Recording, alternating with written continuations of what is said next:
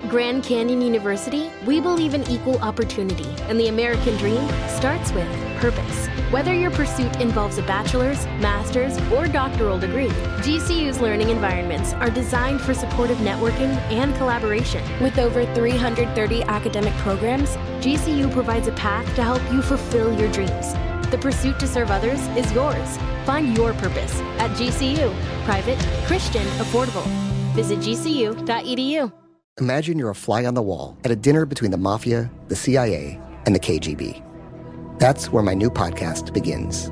This is Neil Strauss, host of To Live and Die in LA, and I wanted to quickly tell you about an intense new series about a dangerous spy taught to seduce men for their secrets and sometimes their lives.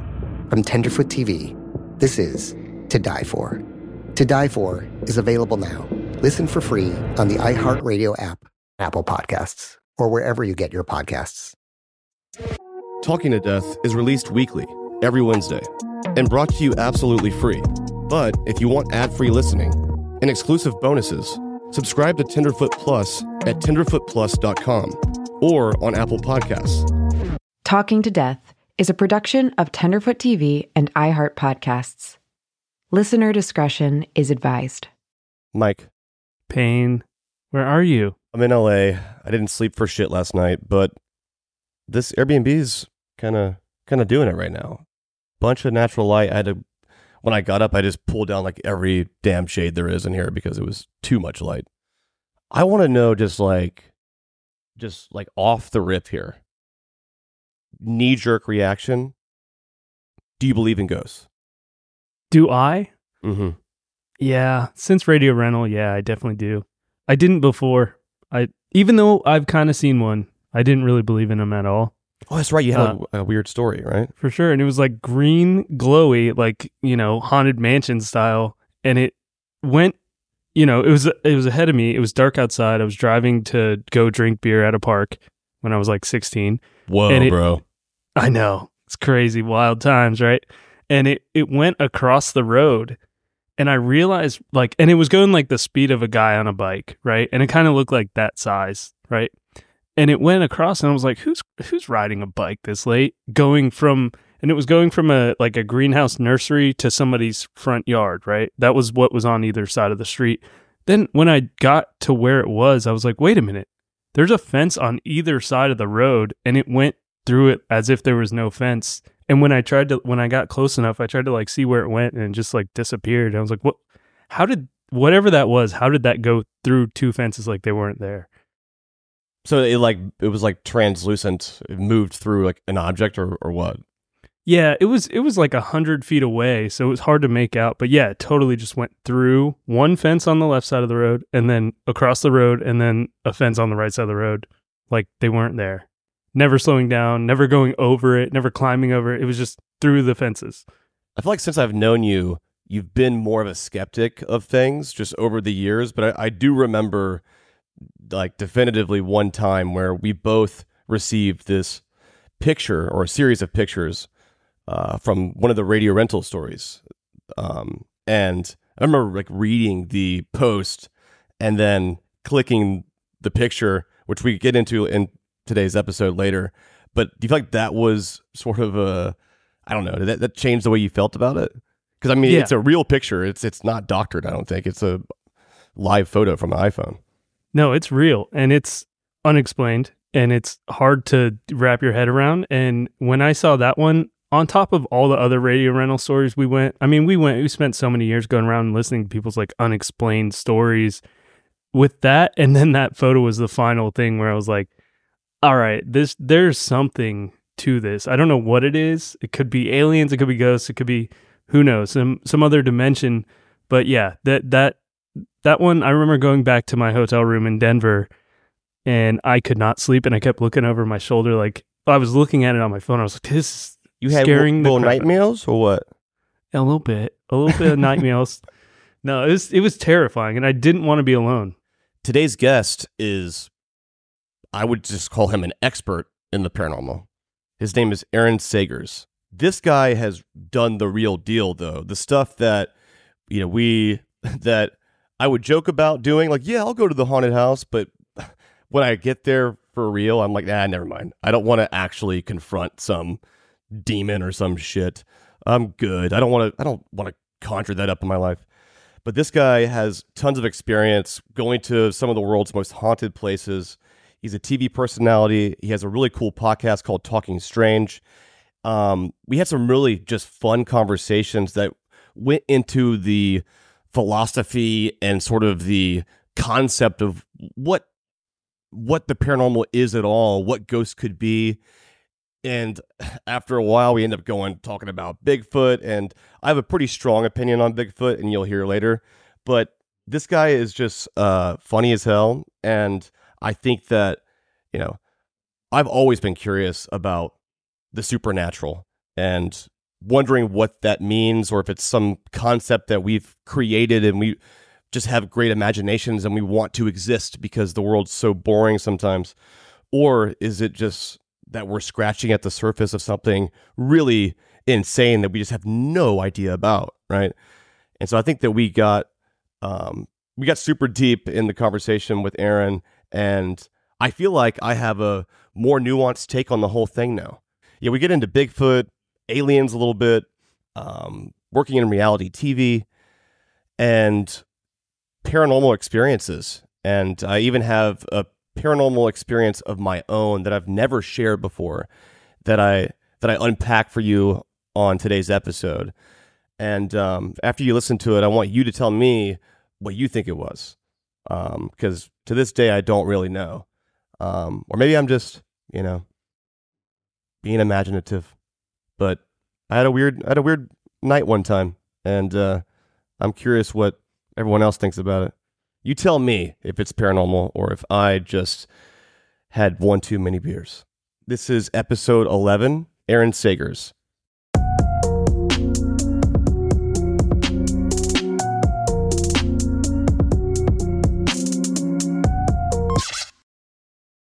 Well, thank you for being here, Aaron. I you, you are such an interesting person to me because you've done so much weird shit. How would you even describe yourself?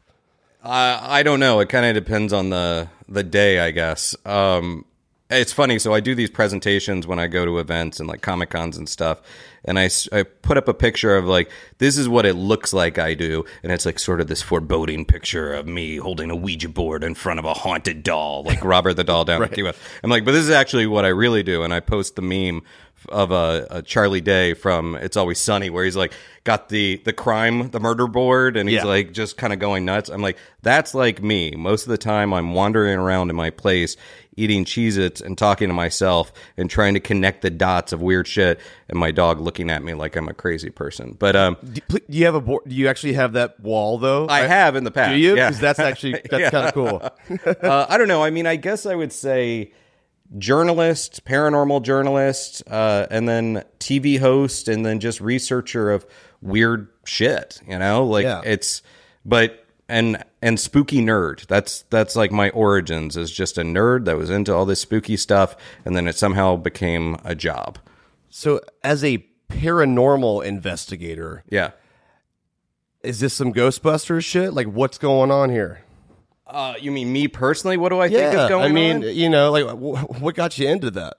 Um, so it's funny because I've only really recently started talking about this, but as a kid, okay, into comic books, into science fiction, into horror, watching repeats of uh, In Search of with Leonard Nimoy, and then later Unsolved Mysteries with Robert Stack, but also like Kolchak the Night Stalker, which is uh, before my time, but somehow I locked onto it at some point and I dug it. And so all that nerdy stuff, you know, stayed with me. But I also had weird stuff going on in my house when I was a kid. Okay. And I don't, I swear, hand to God, like, only recently started talking about this. It was only last week, in fact, I did an event. And I'm like, all right, I will give you guys the spooky origin story. But yeah, like I was, I'm the youngest of five kids. I was raised Catholic. I'm not really uh, particularly observant these days, but pretty Catholic family. Mm-hmm. And my brother, oldest brother, started getting involved in some weird stuff and actively trying to almost summon about activity. And whether or not he was successful, I don't know, or if something was already lingering in our house. What was he doing that was weird? So it's, you know, you know, like the satanic panic of the 80s, which is now kind of still existing. I hate to say, like, because he was playing Dungeons and Dragons or had, uh, you know, blacklight posters of Iron Maiden on the wall. You know, that's not what led to it, even though he did have that shit. No, he just like was an angry teenager Okay. that actively he wanted some sort of control. And I think he was like trying to find grimoires. I doubt he found anything really good. I just think that intention, that anger and intention and wanting to bring about something, hmm. he described it as like he felt like he had conjured something that was almost electrical looking, like almost like this static type of entity, is how he describes it. I didn't see that. I don't know, but I do know weird shit started happening in our house. And for me, being the youngest of kids, I started seeing stuff, including this very tall figure in my doorway of the bedroom I shared with my middle brother.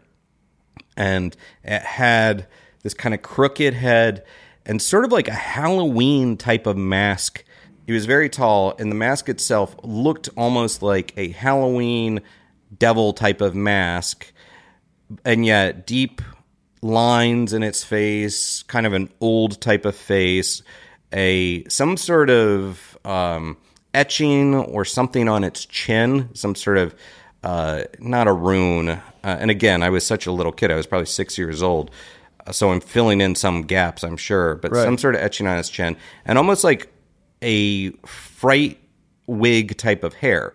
This Now- sounds terrifying. it, so it is, and this is kind of like one of my theories is like when we see stuff, I don't know if if we're perceiving it as it is, or if maybe there's weird stuff out there that's like beaming itself into your brain, and mm-hmm. it's like, what would be an image that would scare Payne, and let me Right. present myself in that way. well, that would definitely scare the shit out of me. Yeah. But so maybe unconsciously I had seen this at like a, a Walmart or whatever, right. and I thought nothing of it. But now this image is implanted in my brain, and whatever was presenting itself showed itself in that way. Um, And if you were if you were a skeptic, you know, you might say, well, was it sleep paralysis or or something like Right. that?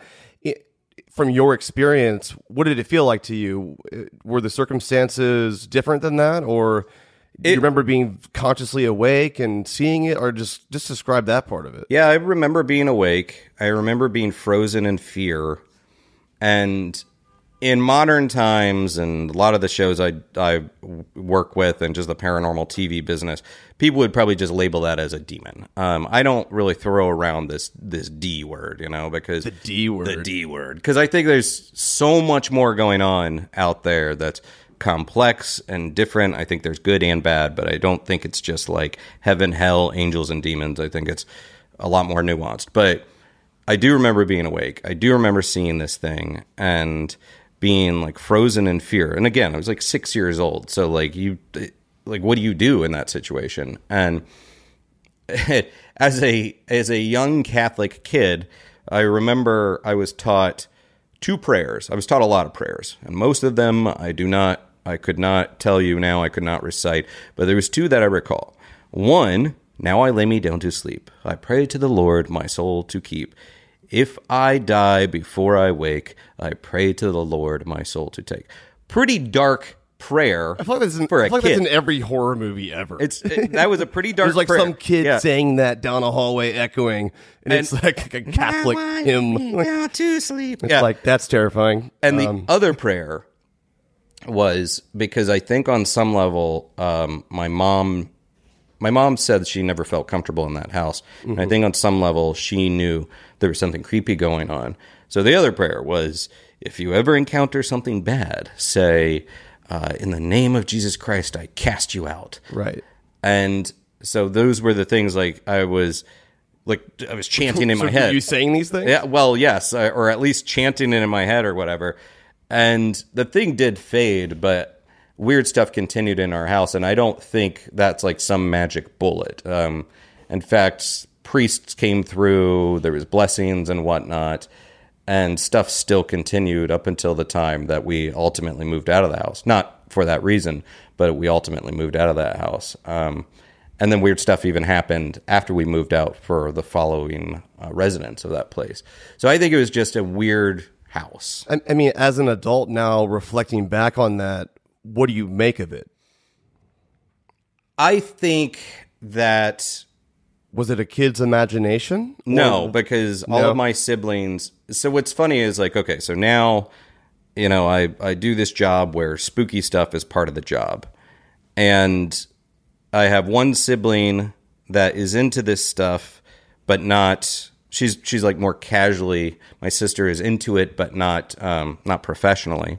And then I have one brother that will not talk about this stuff at all. And then I have another brother that's very very religious. Okay. And then the oldest brother, um, who initially experienced this thing, he's had a lot of struggles with substance abuse, but he I I remember it was like right before the COVID lockdown and everything. I was talking to him, and he was unfortunately quite inebriated. But he told me he's like, "Yeah, uh, I, I'm sorry that it caused problems with the family and everything." He's like, "But you know, I, I still think that that thing is out there, and I still talk to it." So Still talk to it? yeah. So What does he? What do you mean? Like he's I- communicating with this thing as an adult? I think the struggles he has had with substances mm-hmm. reflects still on someone that's trying to have control, have some sort of like Okay. Some sort assert some sort of control over his life or whatever. Um, Do you think the link there is more likely that the substance abuse is lifting some sort of veil or blurring reality in some way? I think that um, I don't necessarily know that they're connected, but I think there's just something uh, really something hurting inside of him, and and in my experience, I think that sometimes this activity can prey on your needs, your weaknesses, and things like that. And I think maybe that's what's happening with him potentially. That it's it's not necessarily lifting a veil. It's not um, that the substance abuse and whatever haunting or whatever it is are connected. But I do think it can prey on that weakness. You know. if you if you were to sum up your viewpoint on all things Mm-hmm. paranormal in just a couple sentences, what would it be? I don't think we have a clue what's going on.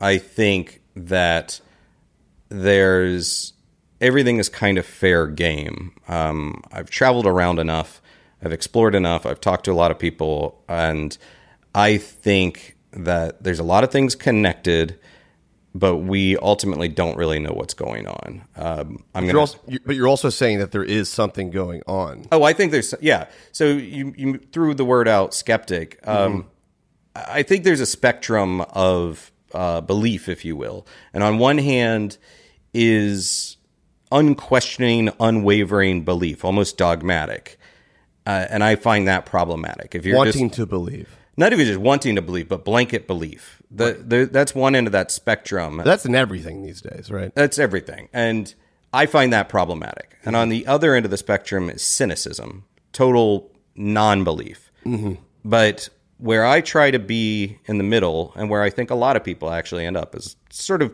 sliding scale, but open minded, Sure. but asking questions and being skeptical. Skepticism is a good thing, it's not a dirty word. Right. But I've had crazy shit happen to me that I do not think I have an explanation for. But I've also been in plenty of places with leaky plumbing and bad wiring. You know, I don't think Yeah. everything is a ghost or a Bigfoot or an alien or whatever. Right. So, exactly. Uh, and I'll steal a line from a friend of mine, um, John Tenney. I like his philosophy that the stuff you think is weird is probably weirder than you think. I like that line. Yeah, I wish I had come up with it. Damn, it's just a cut good out one. cut out the attribution part. Right. Yeah. Like you. My- I said I heard it from you Yeah. first. but yeah, there's a there's a lot of in between spaces there where weird things are happening. there there's so many just ties with spirituality and Mm-hmm. religion when it comes to paranormal stuff, even UFOs and aliens. Yeah. And the the older I've gotten and the more I've looked into stuff like this myself, I'm convinced that one day science will explain everything. And, you know, e- even if you think about a UFO that was there and then just gone, usually the way that it's described by someone who saw that is that it was literally there and then gone. Not necessarily completely took off but it was uh, it went somewhere else to another dimension or something. And maybe as vast as the universe is this way which we're learning is only bigger and bigger than we thought it was before mm-hmm. it's equally as vast this way or something where there's layers of dimensions which it sounds crazy a little bit but is it though No, nothing really. I don't automatically dismiss anything as crazy anymore because I do think what you're talking about, like like the word ghost. Okay, I find a very. It's almost very limiting. It's like this umbrella term because okay, is a ghost an echo in time, like some sort of energetic footprint, an imprint or an imprint? yes is a ghost a your dead aunt Edna coming back to visit you? Is a ghost something that God, I hope not. Always hated Aunt Edna. Uh, is Go a, away. Is a ghost a someone that has unresolved issues that's stuck here either voluntarily or involuntarily? Right. Or is a ghost a time slip? Something that's continuing to exist in its own time, Mm-hmm. and meanwhile we are the ghost to it yes is a ghost something from another dimension is a ghost uh, something else entirely and my answer is like yeah maybe all of those things you know yeah it's like so all of this weirdness could kind of be coinciding so the people that think aliens are from another world versus another dimension maybe both. Yeah but that that other world may just be a dimension. I think they also can simultaneously exist. There there could be some other earth way out there. I mean statistically it's very possible. We'd be insanely lucky if we were the only ones physically in this realm Uh, of all the galaxies out there how boring would that be If- i mean if- that would if just we are be it so disappointing yeah I mean, I guess we, yeah, that would just suck. It'd be like, what a waste of space. Like, Yeah. God, like no one else could figure this shit out. and, and we on, right? clearly haven't it's not Yeah. like you know we can't be the best at this shit. If we are, then that's that's not good. we're definitely yeah we're definitely maybe the test program the pilot program you know? And there's there's other ones Right. out there that have done way better. Uh, i'm i'm kind of borderline convinced that we must have you know just a little bit outside of our solar system. Maybe there's um, just caution tape or uh, construction cones around our area saying like under construction or you know don't approach earth. Like these guys It's like you can go there, but they're wild. yeah yeah, it's like we're the Those guys are still figuring it out, and I mean, they'll shoot your ass down too. They're not true. even playing around. but I, I mean, yeah, like it- the the stuff that just in the last few months I've experienced has made me kind of question that that paradigm. So it's constantly shifting. What do you mean? me. So you had you've had recent experiences that are unexplained or something, or what? Yeah, things that I can't explain. Um, Give me an example. So one uh, a couple months ago, I was at a location. I think it was um, Belvoir Winery, which used to be this Odd Fellows home. It's in um, outside of Kansas City, and I was leading a group of people. It was an appearance kind of thing. I was leading a group of um, you know uh, folks through a location that was said to be haunted Like a spooky ghost spooky ghost. thing. Yeah, it was like so you do some of these events and you know you're you give a presentation, you talk to people, and then at night they ask like some of the TV folks to lead people on a paranormal investigation.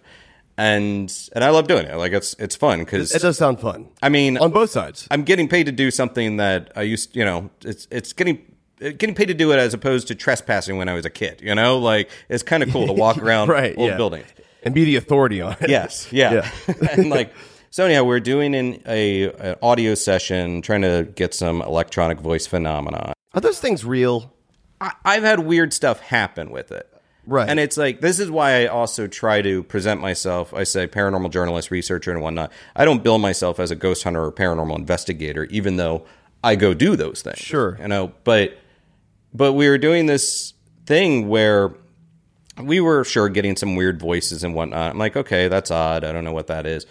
But the strangest thing is, I set a recorder down far end of a hallway, It was a recorder I have used for a long time. I know how this thing works. Mm-hmm. Which one was it? Do you, do you remember? It was a an old Sony IC recorder. It was a digital recorder. Okay. And I forget the precise model, but I started using it onboard speakers on it and just Yeah, Yeah, yeah. okay. And it was actually one that I used when I was first starting out as like just a regular reporter. Yeah. like doing regular interviews, not looking for ghosts or whatever. One, of our, our producers uses uh like like a old Sony, and you you actually recently bought a new one, but like the old one's like works like a charm. And It is- has a sound to it. It's kind of cool. Yeah, it is great, and um, it picks up uh, noises from pretty far away. It has a very sensitive mic, onboard mic.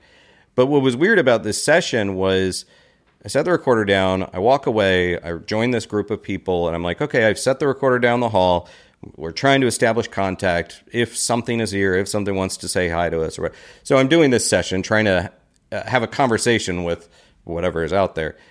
This goes on for several minutes, and I go and I pick up the recorder. I'm like, okay, walking back to the recorder, I'm picking it up, I'm shutting it off, and I'm voicing all of this so that way there's no stray sounds that might be mistaken as some sort of anomaly. So, recorded for about eight minutes, and when I play it back, you hear my intro. This is Aaron. I'm at Belvoir Winery. I'm setting this recorder down. Okay, I'm walking away. Those are my footsteps as I walk away. Okay. And instead of eight minutes of audio, you hear my intro overlap with my outro. So, and I'm setting the recorder down, I'm walking away, and then you get me saying, okay, and then I'm walking back and I'm picking up the recorder and shutting it off. There was eight minutes of missing time there, and it overlaps. It's not a stop, it's not like a hard stop on the audio. Instead, it overlaps there was no voice activated function on it. There was no no one messed with this audio in between. I've used this recorder a lot. I know how the device works. Uh, could it be some sort of glitch in the recorder? Possibly but it had never happened before. Hasn't happened since. It was almost like eight minutes was just gone and overlapping with other with my the rest of my voice. It was now a 20 second file I even though I had set it down and was recording this whole time, mm-hmm. all you get is 20 seconds of me setting up the audio session, overlapping with me shutting it off, me coming back and shutting it off. And it was not a stop in the file. There was not like a hard stop. It was all one file. There was no click, no shut off. It I, I'm telling you, man, and it sounds weird to No, even describe, weird, but it was like missing time and other people were around me and witnessing this whole thing and they're like yeah we don't know what happened either So this wasn't part of the show. no part of the no gig. no no no So, like, so, but it got your intro and outro, meaning that it was it was recording at this point in time and that point in time. partially yeah like it's it like it didn't just shut off and stop recording. It got the end of your shit too. yeah it was like So- i was talking over myself that intro and outro it was like those overlapped So what'd you make of that? I don't know. Um, I've tried to explain as much as possible, and anybody that's that's checking out this episode, please, like, if you, I, I can even provide the model number at some point, the Sony IC. I forget which one it was. I don't know, but I do think that weird stuff happens from a time perspective with whatever it is we're dealing with with this unexplained phenomena. Um, if you want to go just strictly in the ghosty territory, maybe the ghost didn't want to answer questions and fucked with the audio. I don't He know. said, I "I'm say fuck, good, but, like yeah, um, but this is all you get." yeah, yeah, maybe. And I Sorry, Aaron, but not today. and I don't know, but having doing this so much and being in so many locations and being pretty uh, tuned into, I think, what's going on. The fact that this happened, it kind of it's it's peculiar to me. Yeah, I mean it, it, is, and I, I know the recorder you're talking about. If that happened to us, and I mean we make podcasts for a living, dealt with tons, thousands, tens of thousands Yeah. of audio files. I've never heard of something uniquely like what you're describing, um, and it is strange that it happened in a haunted place when you were talking about that. but all all those things could be coincidences, but it's still strange as hell. And I'm not sitting here saying, Right. it's a ghost, you know, Yeah, or like, we it's a, got a yeah. temporal anomaly. I'm just saying I don't understand it, and it is weird. And and whatever it was, it was anomalous for me. You know, it was anomalous for my experiences. You know. This is Neil Strauss, host of the Tenderfoot TV True Crime Podcast, To Live and Die in LA. I'm here to tell you about the new podcast I've been undercover investigating for the last year and a half. It's called To Die For. Here's a clip. All these girls were sent out into the world and they were told try to meet important men. Try to attach yourself to important men. The voice you're hearing is a Russian model agent telling me about spies sent out to seduce men with political power. the war in ukraine is also being fought by all these girls that are all over important cities. For the first time, a military trained seduction spy reveals how the Russian government turned sex and love into a deadly weapon. If you want to kill your target, it's easy. You just seduce him, take him somewhere, start having sex, and then he's very vulnerable, so you can kill him easily. To Die For is available now. Listen for free on the iHeartRadio app, Apple Podcasts, or wherever you get your podcasts. Something that makes me crazy is when people say, Well, I had this career before, but it was a waste. And that's where the perspective shift comes that it's not a waste, that everything you've done has built you to where you are now. This is She Pivots, the podcast where we explore the inspiring pivots women have made and dig deeper into the personal reasons behind them. Join me, Emily Tish Sussman, every Wednesday on She Pivots as I sit down with inspiring women like Misty Copeland, Brooke Shields, Vanessa Hudgens, and so many more. We dive into how these women made their pivot and their mindset shifts that happened as a result. It's a podcast about women, their stories, and how their pivot became their success. Listen to She Pivots on the iHeartRadio app, Apple Podcasts, or wherever you get your podcasts. I, I've always like since I was a kid, I've always thought that there was something else going mm-hmm. on. You know, just more than we can see, more than we know. But I never really had any of my own experiences as a kid that convinced me of ghosts or anything paranormal. But there was there's a few things that have happened to me in my life eh, or things that I've seen that made me go, okay, what the hell's this? And so I have a show called Radio Rental, which I've been on your show Yeah, to we've talk talked about Yes, where I basically just talk to different people across the country who have their own weird personal experiences and strange stories from near death to even the realm of paranormal. There was this one story, um, this lady who was running in Hawaii and she was describing this this thing that was captured on her phone by her friend and she didn't realize it till later but she remembers consciously having this pain in her in her leg or her knee at the exact time this series of photos was taken so I, I was sent this story by this person and i remember being on my couch uh, laptop up and I read it and I was like, all right, I mean, that would be pretty scary. And she's like, and she, and she said, I've attached the the live photos, like the iPhone live photos. I'm like, oh, okay. And I'm not gonna lie to you, when I when I clicked it, it was way scarier than I thought it was. And the first thing, I mean, I'm getting like goosebumps right now. The first thing I did was like look behind me, like, oh my god. And so I want to, I'm, I'm, I actually I saved it on here. I I know which photo you're talking about too. It's one of the few things that I, I've seen on a on any media that is convincing to me that it's either otherworldly or something. And I have the live photos from her iMessage. I have all the data. This is not some doctored shit. So I know that it's real personally. But yeah, what is your take on this thing?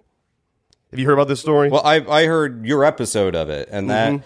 clued me in on it. And the first off, the live photo of it is especially compelling, and this is creepy as hell. Like this is that's that's a paranormal technical term, creepy AF. Uh, right. It's this yeah, this is classified as creepy as fuck. and it also fits within. I know um, the the caption is Night Marcher.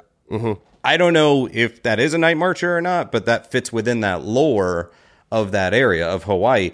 And yeah, I, I find that very compelling. Um, I will say I, I did a just a simple Google search of night marchers and a lot of there's a lot of artwork that's super old and it kind of looks like a night marcher. You know, if you were a skeptic, which you know, I posted this on the Radio Rental Instagram, and it, I've had a lot of people go in there and be like, "That's obviously a person," and, and I'm I'm thinking, zoom in there, buddy. Let, to me, it would be even scarier if it was an actual person because it doesn't look like a person. Like not yeah. I'm not saying it's a person that looks weird. I'm saying it doesn't look like a human. It, it its its facial features aren't human looking to No. me. And if in the live photo, if you you know when you press down on it, you can kind of see it emerge where it for a moment seems translu- seems translucent in between the brush. So I, I don't know, but that to me it's it's a it's a it's a compelling piece of evidence. Uh, so journalistically bef- and again like i had a, a plenty of a career as a journalist before the paranormal stuff became part of uh, the profession you know before Non paranormal journalism. yes yeah, like i mean still weird but uh Yeah, yeah. the and I've interviewed a lot of people. I talk to people all over the world, and I still do outside of paranormal stuff. I do other pop culture things, and then also interview people for other things. And I feel like I have a finely tuned bullshit meter. I also, and I think you can relate to this. Like when you're speaking to people, there's a certain you pick up a little bit on the psychology of people. And there's people that might actively be trying to pull one over on you. There's some people that are telling a story Which I've seen Yeah, and yeah. experienced. and there's people that are trying to tell you a story that you might think is kind of flawed, but they believe it. Yes. And then there's that legit level of like they're telling a story, they believe it, but also this is a thing that actually happened to them, which makes them a little bit more compelling. And I don't think that everyone out there telling these stories of the strange and unusual, I don't think they're all delusional and I don't think they're all trying to pull a scam on someone. I think they there are actual things taking place. And then add to that, we're talking about cultures that when you separate the labels from, you know, take away Night Marcher or whatever, other cultures have folklore, have stories of very similar phenomena globally, peoples that have never interacted with one another. So when you start seeing this repetition, when you start seeing these patterns from lore and amongst people themselves telling stories, it starts making me think there's something here. There's mm-hmm. truly something going on here because not everybody is trying to pull a scam. Yeah. I mean, I- would say that the most compelling stories I've heard in this realm were all people who were not foaming at the mouth to tell me the story. They oftentimes were sort of reluctant. You have to coax it out of They them. weren't excited to be here today. I mean, they wanted to tell their story, but they weren't like, all right, cool, let's go. Uh, this happened. It was a traumatic, scary thing that, that, that they didn't understand. And it wasn't just super comfortable for them to relive it necessarily, but, but they wanted to tell it because they've heard other people with similar stories. and they start feeling like this is a safe enough space that they can share it mm-hmm. without that total judgment. But Yeah, I, I encounter that all the time. In fact, the ones that the stories I love the most are the ones that where the people don't really want to tell that story, where there is that reluctance, 100%. and you just have to coax it out of them a little bit. And that's that's unfortunately also socio- sociologically, we if you hang you know if you hang out in the bar long enough, sooner or later, you know, a ghost story or strange lights in the sky kind of story is going to come up. Especially if it's if it's with us. Yes, exactly. well, two if- beers and then we're already in yeah, there. Yeah. like like what is up with these fuckers? like, uh, but even if you don't mention that you do this as a job, it'll be like, oh yeah, this bar's haunted, or yeah, man, I saw this weird thing happen. Like, mm-hmm. and people will always say, well, I don't believe in any of that stuff. But there's this one time, Yeah. and and from a sociological standpoint, what they're doing is they're creating that buffer to say, I'm not a weirdo. I pay my taxes. I, I go to a job. All that. You know, I'm I'm a a upstanding member of society. So I'm not a crazy person. But I saw something crazy. You know, they're they're trying to buffer it to make it okay to tell that story. Exactly. Um, so just like, yeah, I mean, like, again, I think you of all people kind of get that. Like, whether you're talking about crimes, or whether you're talking about unusual phenomena, the stories people are reluctant to tell a lot of times are the juicy ones. Exactly. Yeah. If they're that reluctant, it probably means they they're they might not be making it up. Mm-hmm. You know, unless this is some really good act. Which, if you're an experienced journalist and you've dealt with people for years, you can kind of tell sometimes your bullshit meter is actually worth something. It's also just such a a big kind of swing to say that this lady who's doing ultra marathon is going to be faking this thing based on a random bit of Hawaiian lore. It's just like to what end? Like to what end are you going to create that kind of story and fake that kind of thing? she also got a lot of shit for bringing up the night marcher thing at all. Yeah. Which I mean, I, I understand that it's you know it's part of the Hawaiian culture there and the lore, but she was so perplexed as to what this was that she was determined to figure it out, and it just so happened that on this island there is this sort of legend of of these night marchers, and it does kind of look like a night marcher. So even if it's a guy in the woods with, uh, you know, covered in mud or something, then That's equally terrifying. to me that's more fucking scary. Yeah. There was some guy staring at me that I didn't see who was a physical person who looked scary in the woods when I was by myself. Yeah.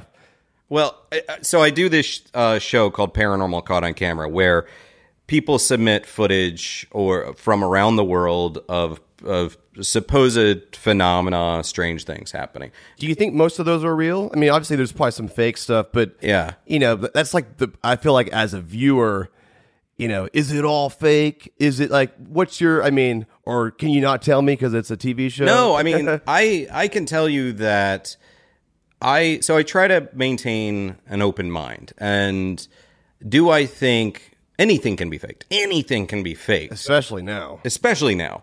And I tend to think that okay, are there some my example is you know, let's say there's a clip of something that looks like a Bigfoot or moving through the woods, right?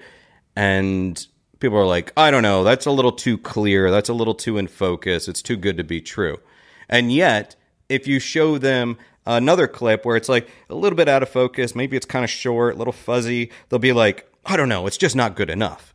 So I think that sometimes we have to be willing to appreciate that sometimes things can be that good and actually legit, especially with the cameras documenting every moment of our lives all around us. You know, I'm mm-hmm. looking out this window and I know there's a camera, you know, multiple cameras from that building that could probably see in the, all over the place, right? So I don't. I think that there is a lot of legitimate stuff that's being sent in to paranormal caught on camera, and I think there's a lot of legitimate stuff being captured out there. And and hell, honestly, if I had the time and the budget, I would be scooping up all these old um, nature documentaries from the past and scouring over those to see if there's anything strange caught in the background that was missed. Um, but I I also don't think what I don't think there's much to be gained in faking all of this stuff. I mean, some people clearly get off on that, But it can't be the majority of people. I Right. mean, maybe I'm wrong there, but I get how I people like so. to do pranks and trick people, but it's a lot of effort that goes into that. And usually part of it is the reveal at the end, uh, gotcha. Right. Not just some, you know, bold faced lie and just sitting back and going, ooh, hoo, hoo, like, eh, I don't know. and again that psychology comes into play when you're when you're talking to people and trying to get a sense of like the story behind the story like well what was happening when this like when they don't have every single detail nailed down when it's not an entirely clear story Yeah. that can be interesting because people that have every detail nailed down starts to feel scripted Yeah, this is too. You you you remember this too well, Right. Did you start filling in some of these gaps, Or Right. did you write this story? Right. So like those little fuzzy bits I think can be interesting. But yeah, I I think that a lot of people are capturing compelling stuff out there. So maybe there are these fakes that are moving around as well, but there is compelling stuff being captured. Do you think Bigfoot is real? So I've never met Bigfoot. I've never had a Bigfoot sighting. I- I, know. what- I know. I What wanted are we doing here then? I thought you I thought you said you did. I wanted to like, you know, name drop all if the cool you people did I and did. you actually did, I probably still wouldn't believe you, so it wouldn't Yeah, matter yeah. anyways. or if I did, you wouldn't believe me. So, I don't know. I might. I might believe you. Um, yeah, I think the science is actually. There's a guy named um, Jeff Meldrum who is a actual scientist who researched bipedal hominids. There's Mireya Mayor who is a primatologist who discovered. Uh, I think it was the world's smallest primate um, in recent years. And these are people, there's Jane Goodall. There's people that are out there doing research that say, yeah, we think there is something going on. There is an undiscovered uh, uh, species of bipedal hominid that is moving around in the wilderness. Based on what science like based on what science, I guess. Well, and I'm not a primatologist. And I'm not I'm saying- not, yeah, yeah. But some of the compelling things is like look at the Patterson Gimlin film. Um, The I was I did an interview with Jeff Meldrum where he was talking about the Patterson Gimlin film. That's a classic, you know. This is the famous the famous the- Bigfoot yeah, walk, right? Perhaps the most famous. Uh, I would almost say Fake or not is pretty cool. yeah, looking. it's it's definitely the most famous paranormal footage out there. Um, you know, regardless of what anybody thinks about it, it is famous. But he said at that time, people dismissed that as far as well, and you know, the proportions are off for an ape. A the movement is off. He said, well, that was a couple years before the discovery of, uh, and I'm gonna for botch the name of the um, of of the fossil. It was like Australopithecus that they discovered. Uh, I think it was Lucy, this kind of frozen, yeah, preserved. I vaguely remember this now. Yeah, And he said, so Patterson Gimlin took place before the discovery of this. And what they discovered when they found this Lucy was, oh, wow, okay, so, the, you know, based on her proportions and everything, she could move this way. That kind of resembled the Patterson Gimlin footage. So the science wasn't established at that point. The science kind of caught up a little bit after the Patterson Gimlin film came out. And even like the fact that uh, special effects people that are like, no, back then in 19, what was it, 1962 is when that film was, was captured. They're like, there was no technology to be able to create that level of suit at that time. I thought I thought. I mean, correct me if I'm wrong. I, I thought that this was proven to be a hoax and it was a costume, or or so, or somebody who was a part of the film came forward and said something like that. Is yeah, that not there was, true? Or There was, um, yeah. So was it um, Patterson? I think Bob Gimlin is still alive. I think it was Patterson that said it wasn't legit, and so there was a split between those two guys. why Um, would he say that if it wasn't true? I don't know. It's a, But also, where's the costume? Because I want to see it. Yeah. it was a pretty damn good job. yeah, it was a good costume. So and they, they'd have to still have it, right? I mean, they just threw it away. if it was, I don't know, like right, like where is that thing? I find it I find that piece of footage compelling. Some people are going to be like this guy is super gullible and will believe anything. And it's not that. It's that I just like you've got actual researchers out there saying yeah, we think there's something going on here. I've talked to enough people throughout the years that have had encounters with a variety of of phenomena that I think, okay, something is going on. And I do think that there is something that could be moving around those woods throughout the world, not just the Pacific Northwest, that we just haven't caught up to yet. and it's totally possible, and I, I could not disprove it. The only the my biggest problem with Bigfoot is that I just cannot buy that they're just so good at playing hide and seek. The, the hide and seek It- it- champion. it's crazy. I'm Yeah. like, really? I mean, uh, really? It, it, we see everything else, but this thing. Like, Yeah.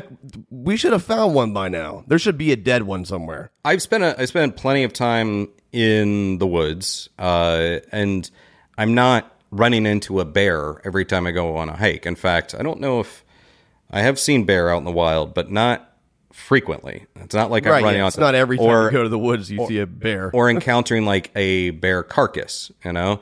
Like nature is actually very effective at breaking things down and quite quickly. So I think if there's these carcasses out there, it could be broken down rather quickly. Again, I am not Yeah, I mean, all these things are true, though. You, Yeah. you're right. Yeah, that's why I could never disprove it, and Yeah. I would be amazed if, holy shit, we found one and it is real, and they were just good at hiding, or maybe there was only ten of them left or something. I don't know, but if there's some level of intelligence to it as well, then that would make it, you know, would seem pretty effective at staying off the radar. But again, there's plenty of animals out there that we're not running into constantly because when we're being noisy and traipsing through the woods, they know to scatter and get out of our way. Um, so, but again, I am not a primatologist. I am like, the the lore and the stories of Bigfoot and Sasquatch across cultures across the world is compelling to me. Yeah. And the stories I've heard from people is compelling to me because it just keeps overlapping and there is these patterns to the stories.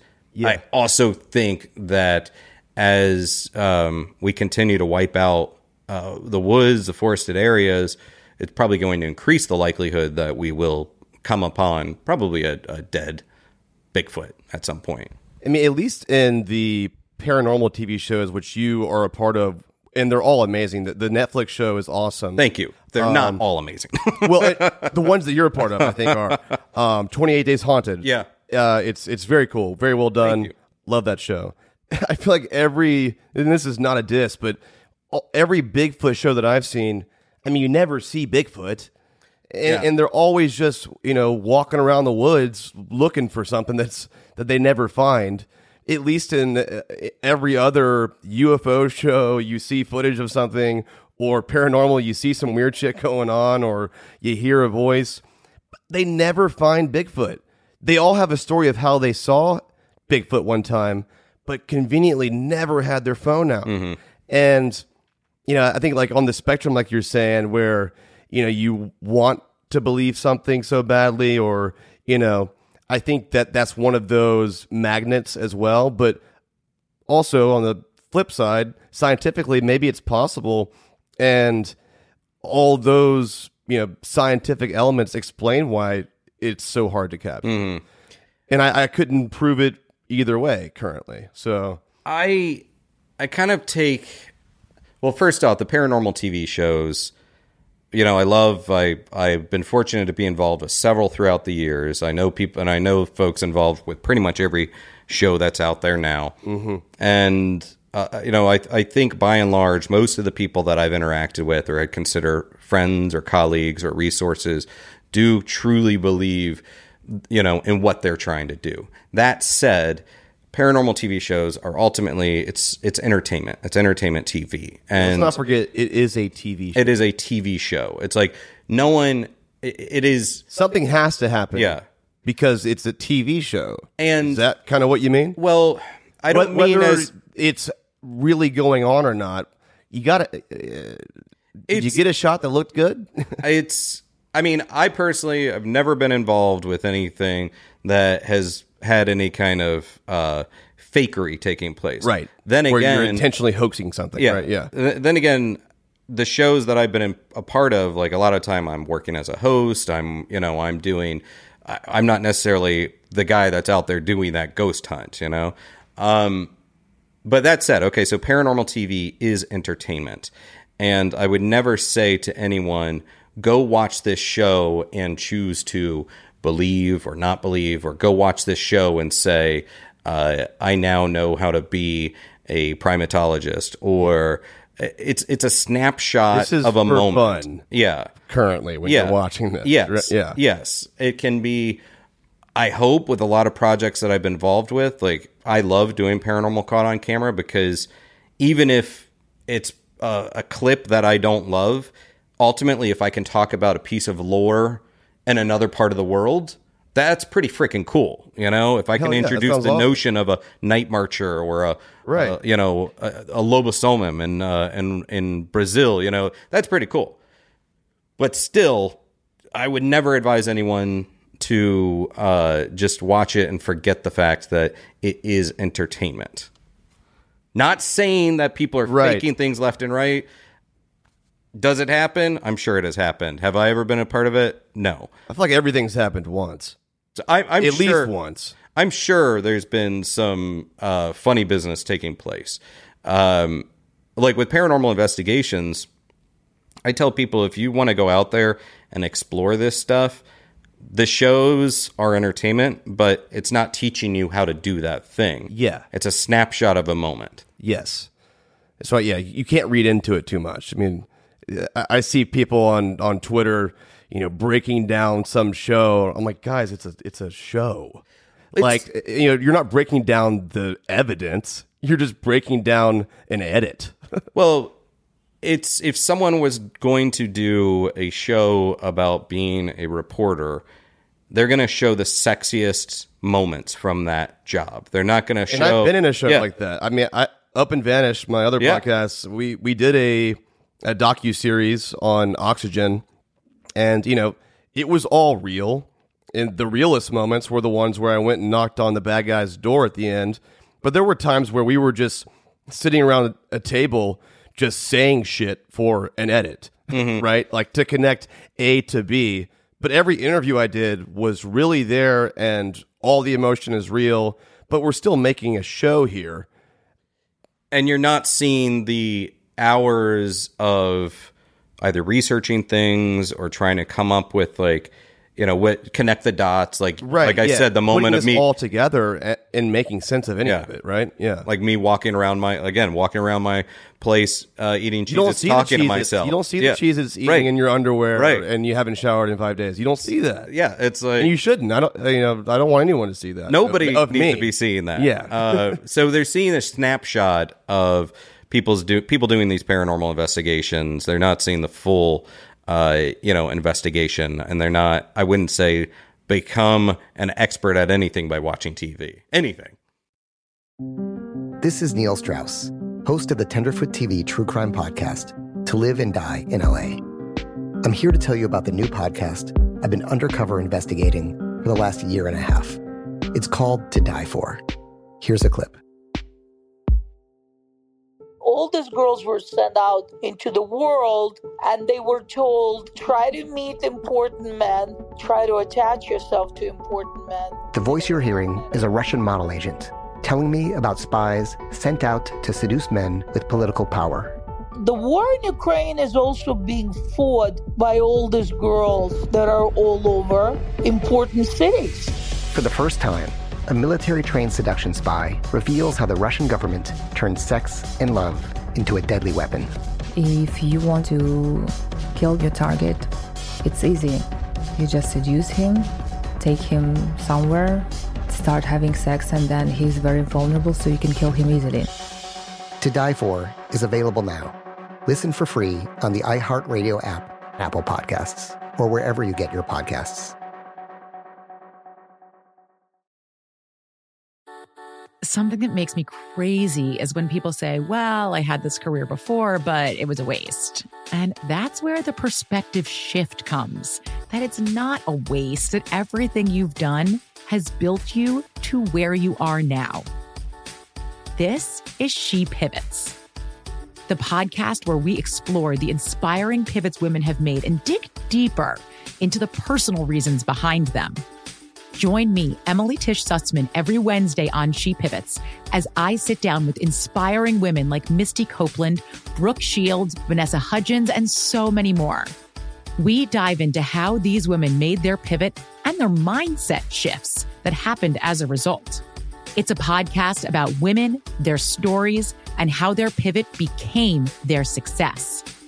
Listen to She Pivots on the iHeartRadio app, Apple Podcasts, or wherever you get your podcasts.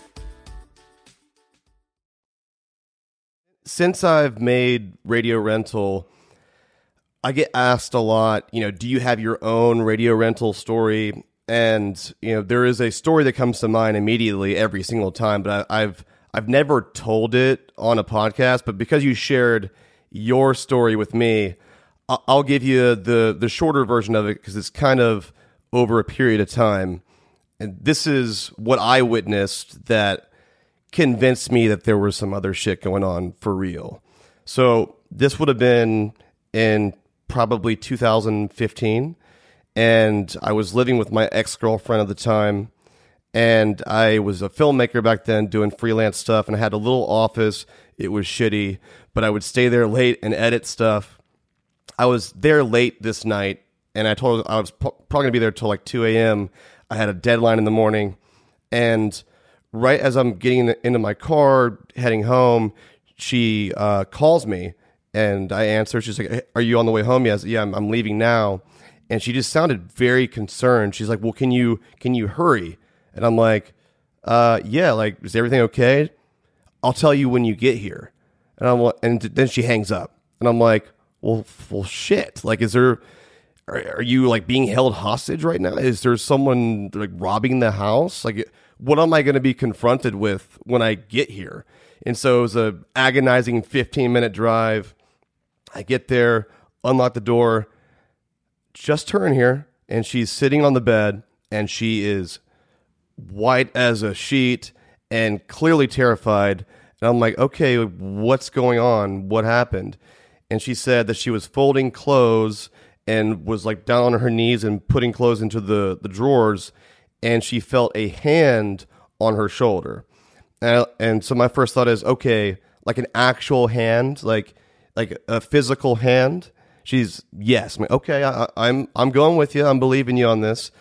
And it didn't end there. She said she got freaked out, and so she turned the lights off to go to sleep, and she got under the covers, and one of these standing lamps we have in the room fell over and broke. And I look over, and it's, it's back standing up now, but the glass on it had broke. I was like, okay.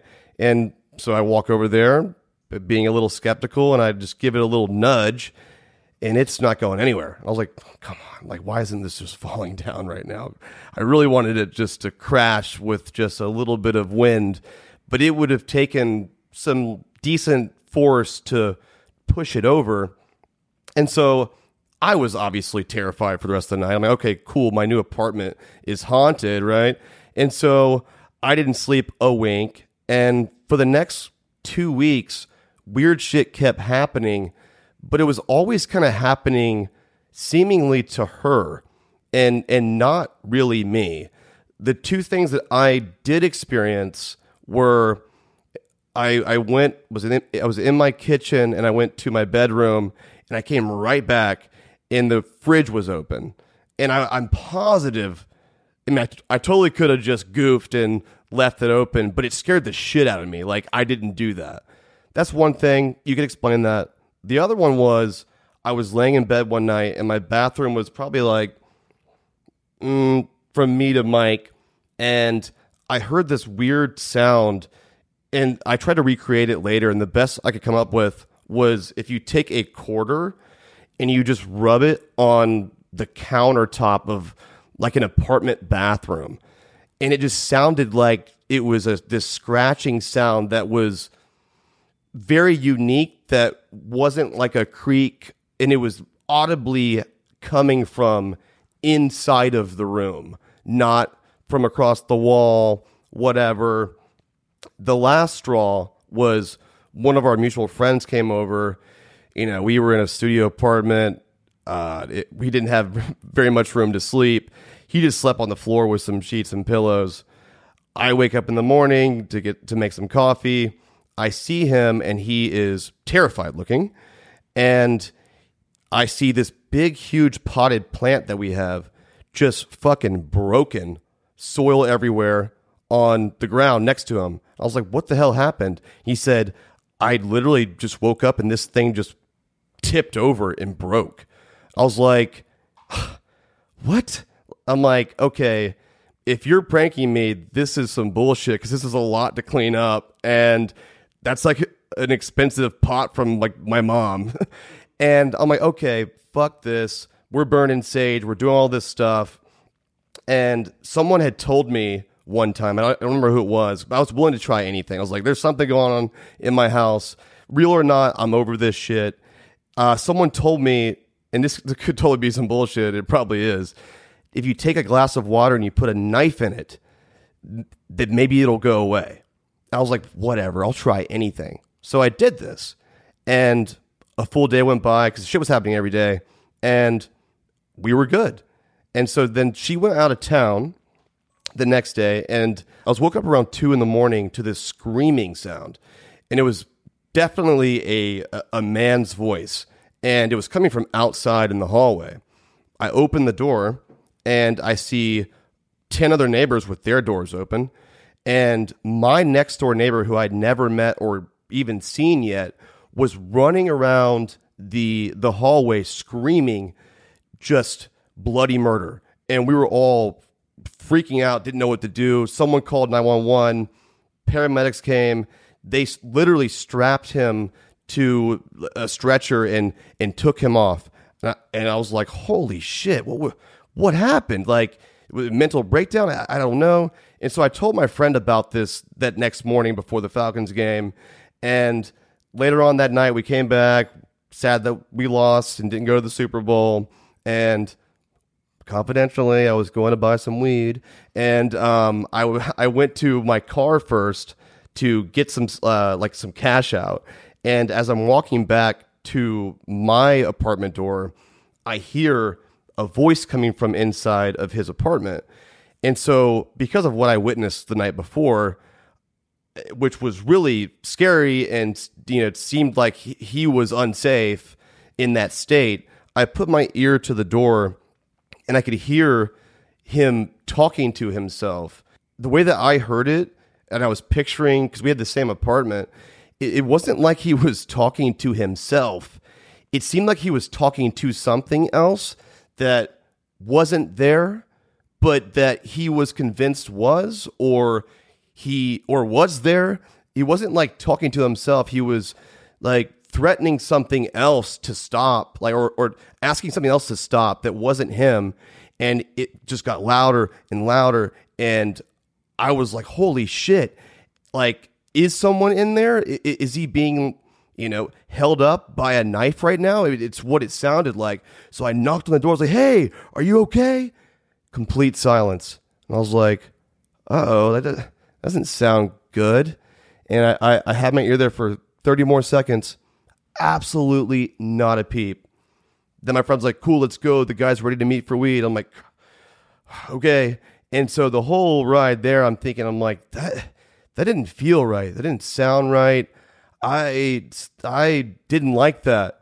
And so all of 25 minutes goes by and I come back and I go out on my balcony and I hear sirens.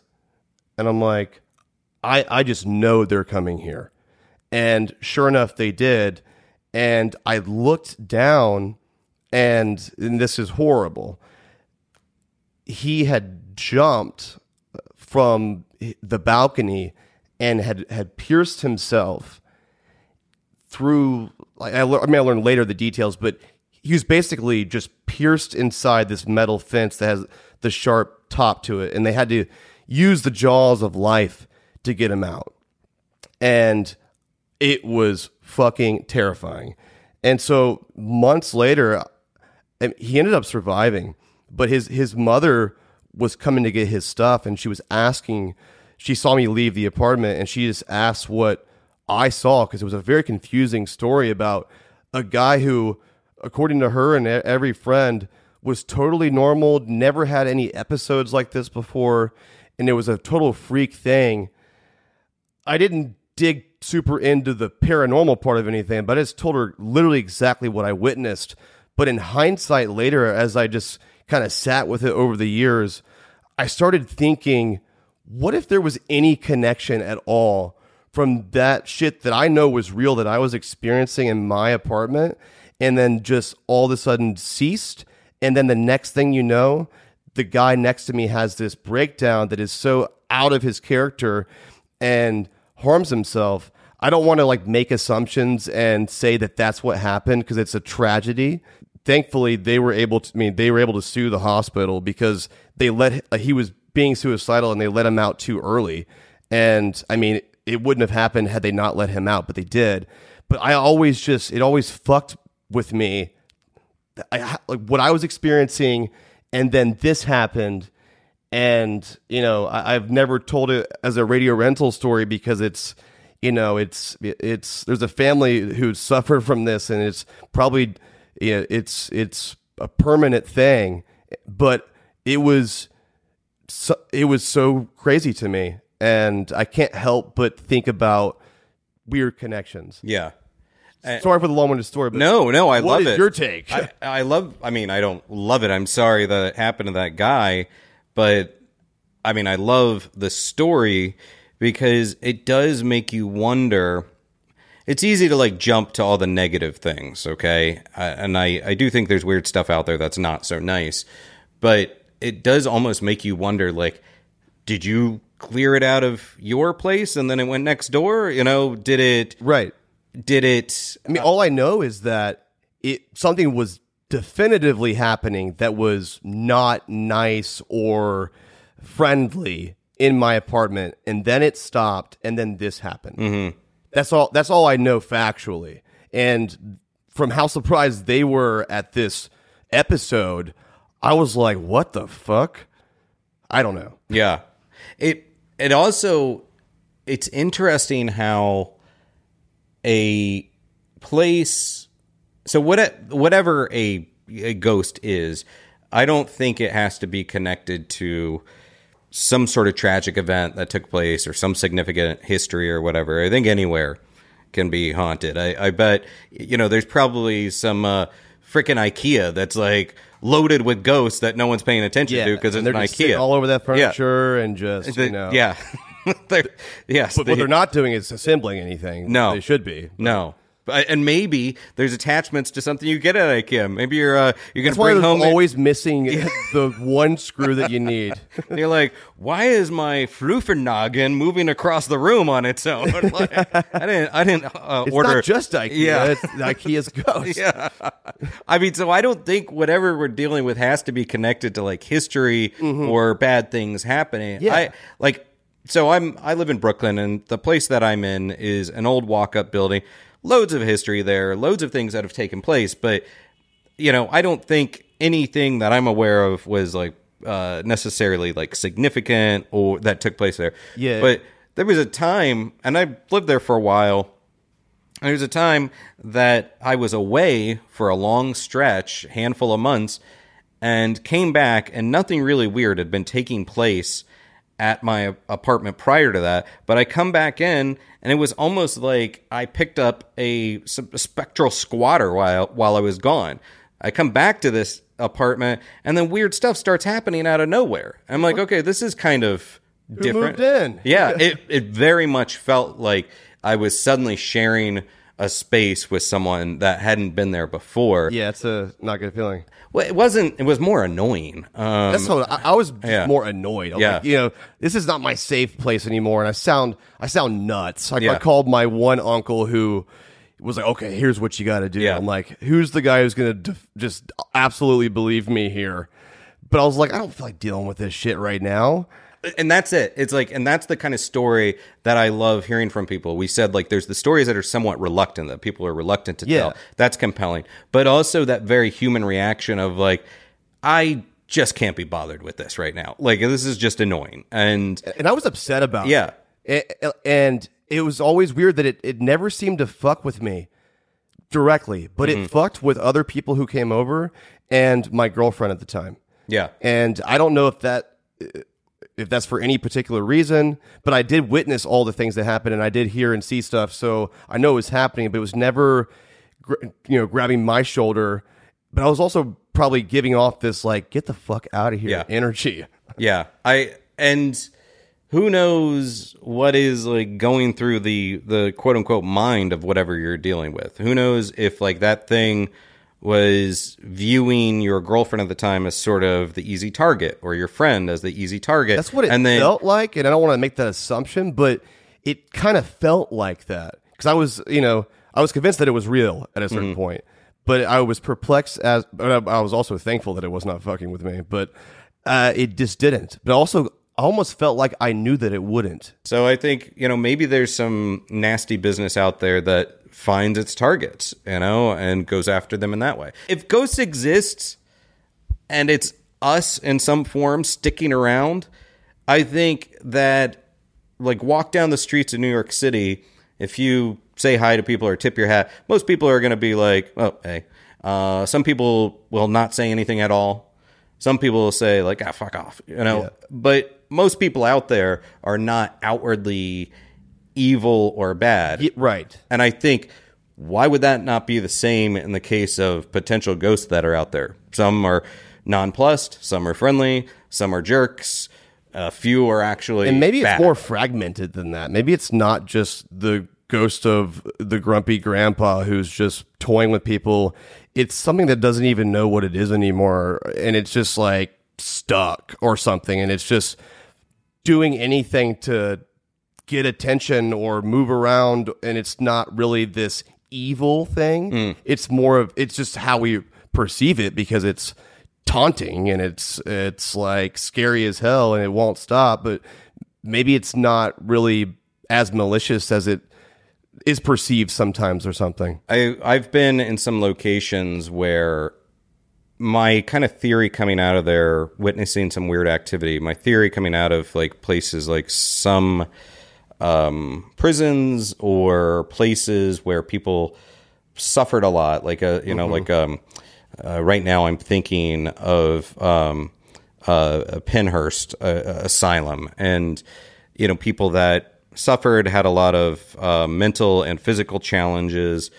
Maybe when they pass on for some people there has to be this almost like healing process of like maybe there's something about the ghostly form that's like a a afterlife therapy almost like they're pro- they're working through their issues before they kind of move on to that next level whatever it might be or back to the science explains everything maybe eventually where it's some imprint Yeah. where it's just it was so emotional or strong that it just left a imprint An in- echo. in time and space or whatever This is Neil Strauss, host of the Tenderfoot TV True Crime Podcast, To Live and Die in LA. I'm here to tell you about the new podcast I've been undercover investigating for the last year and a half. It's called To Die For. Here's a clip. all these girls were sent out into the world and they were told try to meet important men try to attach yourself to important men The voice you're hearing is a Russian model agent telling me about spies sent out to seduce men with political power. the war in ukraine is also being fought by all these girls that are all over important cities For the first time, a military trained seduction spy reveals how the Russian government turns sex and love into a deadly weapon. If you want to kill your target, it's easy. You just seduce him, take him somewhere, start having sex, and then he's very vulnerable, so you can kill him easily. To Die For is available now. Listen for free on the iHeartRadio app, Apple Podcasts, or wherever you get your podcasts. Something that makes me crazy is when people say, Well, I had this career before, but it was a waste. And that's where the perspective shift comes that it's not a waste, that everything you've done has built you to where you are now. This is She Pivots, the podcast where we explore the inspiring pivots women have made and dig deeper into the personal reasons behind them. Join me, Emily Tisch Sussman, every Wednesday on She Pivots as I sit down with inspiring women like Misty Copeland, Brooke Shields, Vanessa Hudgens, and so many more. We dive into how these women made their pivot and their mindset shifts that happened as a result. It's a podcast about women, their stories, and how their pivot became their success. Listen to She Pivots on the iHeartRadio app, Apple Podcasts, or wherever you get your podcasts. I love what I do, and I love talking to people and getting stories out of people. And I'm fortunate that I get to travel all around the world. Like I said, when I was a kid, it was called trespassing, and now it's a profession. And Right. That's kind of badass. it- it's like that is amazing, but also you have to have a sense of humor about this. I've there's some people in the paranormal realm um, that are constantly wearing black all the time and very serious and like, well, you know, this place is very haunted and the ghosts don't like it when you do that. You know, and they're getting Like, intense all the time. All right, dude. Meanwhile, I'll go into a place where I'm like, oh man.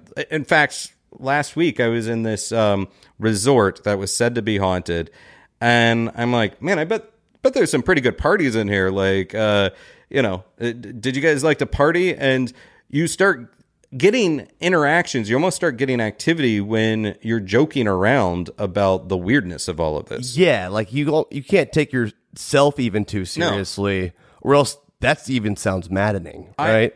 I mean, and boring. Like and boring as it's shit. like if you're gonna do this as a job and not occasionally be able to laugh at yourself and laugh at just the universe, you're kind of missing the point. Yeah. I mean, I don't really know what's going on. I have lots of ideas and theories, but I and I think it's pretty cool out there.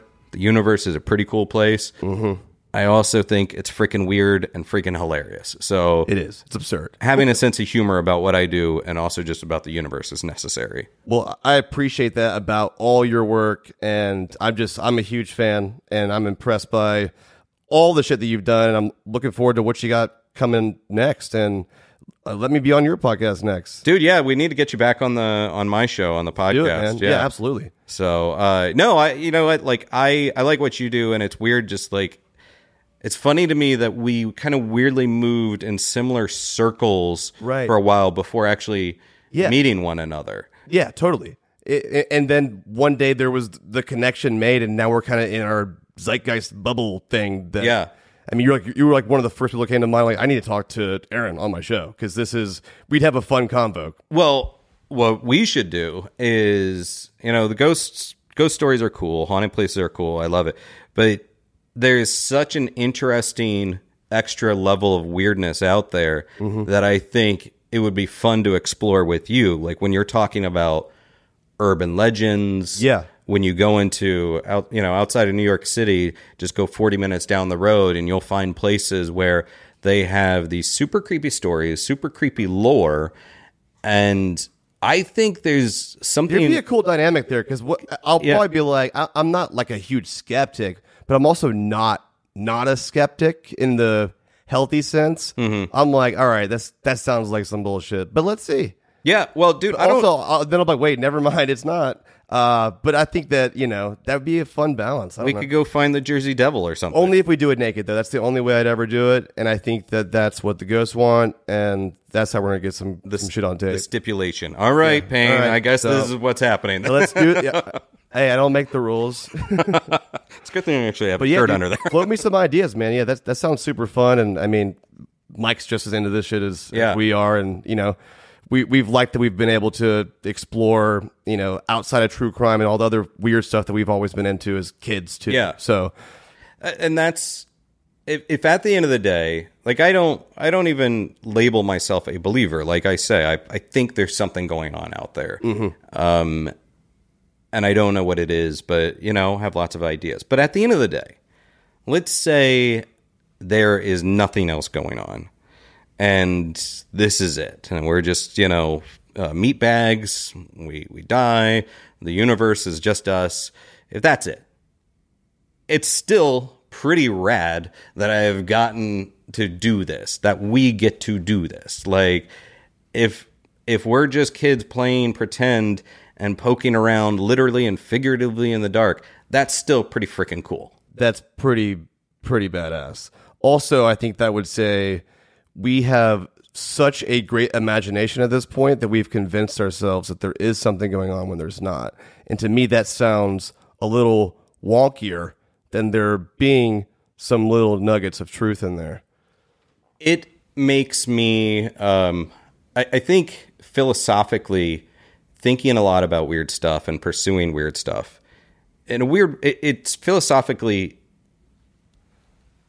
it makes me a happy person, I think, um, because I do get to play in this imaginative sandbox, and it also I think kind of prepares you for the the daily weird stuff in a way. Like if if a flying saucer appeared over Times Square and the aliens are like, "Hey, we're here," on some level, I'd be like. Well, I kind of expected this. I've spent, you know, uh, since Like, I what are you bringing us? Yeah, yeah. Like, all right, you're here. Uh, You but better it- have anti gravity in there because we are in desperate need of it. I, I think we've got a few other things we need to take care of before we get That's the. probably true. I'm trying to I'm trying to get the hell out of here. That's what I'm saying. I don't know that I, we should be trusted with like flying cars just yet. Um, Not yet. Or jetpacks, but I Yeah. will take a jetpack. You, you and I, we could get. I mean, I, I still want to you know test it out. I, I want one, but I don't think we should all have one. I will most certainly take a jetpack. That everyone would say that. But you know, thinking about the weird stuff also prepares you, I think, for the day to day challenges in a way because you just have to laugh a little bit. And like when you get stuck on the subway, like I was today, and you know, I didn't know how long I was going to be there. I was Like, like, I could die here. It's like Probably could. not. I'm like, but, so it goes. You know, Yeah, right? To quote Kurt Vonnegut, it's like, so it goes. Like it just, it kind of levels you out a little bit, if that makes sense. no, I, I like that. Yeah, I know. Well, thanks again, man. This has been an absolute blast, and thanks for coming to me and doing it in person. I, it, it's just a fun experience, man. And Dude. let's keep talking about shit. Like, let's figure out the, the next move and tell me more about what you're doing, and let's Yeah. Figure some shit out. Well, I appreciate you having me on. Um, I also had a lot of fun, and it's also a lot easier to do this in person as opposed to It is. virtually, where you don't have that dynamic. Yep. Uh, but yeah, man, let's go And fucking us- find Mothman and Jersey Devil, and let's get real weird. Tell us where to get the hats. Oh, thank you. Uh, all right, the shameless plug time. Yeah, no, um, I uh, I've designed some some apparel at spookynerdshop.com, and uh, this is the spooky nerd hat, and uh, and yeah, check out Talking Strange, the podcast, and uh, what Paranormal Caught on Camera is still going on, and so is Twenty Eight Days Haunted on Netflix. Amazing. Dude, Thanks, thank dude. you, thanks, Appreciate man. it, man. Cheers, Appreciate man. you. Talking to Death is a production of Tenderfoot TV and iHeart Podcasts, created and hosted by Payne Lindsay. For Tenderfoot TV, executive producers are Payne Lindsay and Donald Albright. Co executive producer is Mike Rooney. For iHeart Podcasts, executive producers are Matt Frederick and Alex Williams, with original music by Makeup and Vanity Set. Additional production by Mike Rooney, Dylan Harrington, Sean Nerney, Dayton Cole, and Gustav Wild for Cogito. Production support by Tracy Kaplan, Mara Davis, and Trevor Young. Mixing and mastering by Cooper Skinner and Dayton Cole. Our cover art was created by Rob Sheridan. Check out our website, talkingtodeathpodcast.com.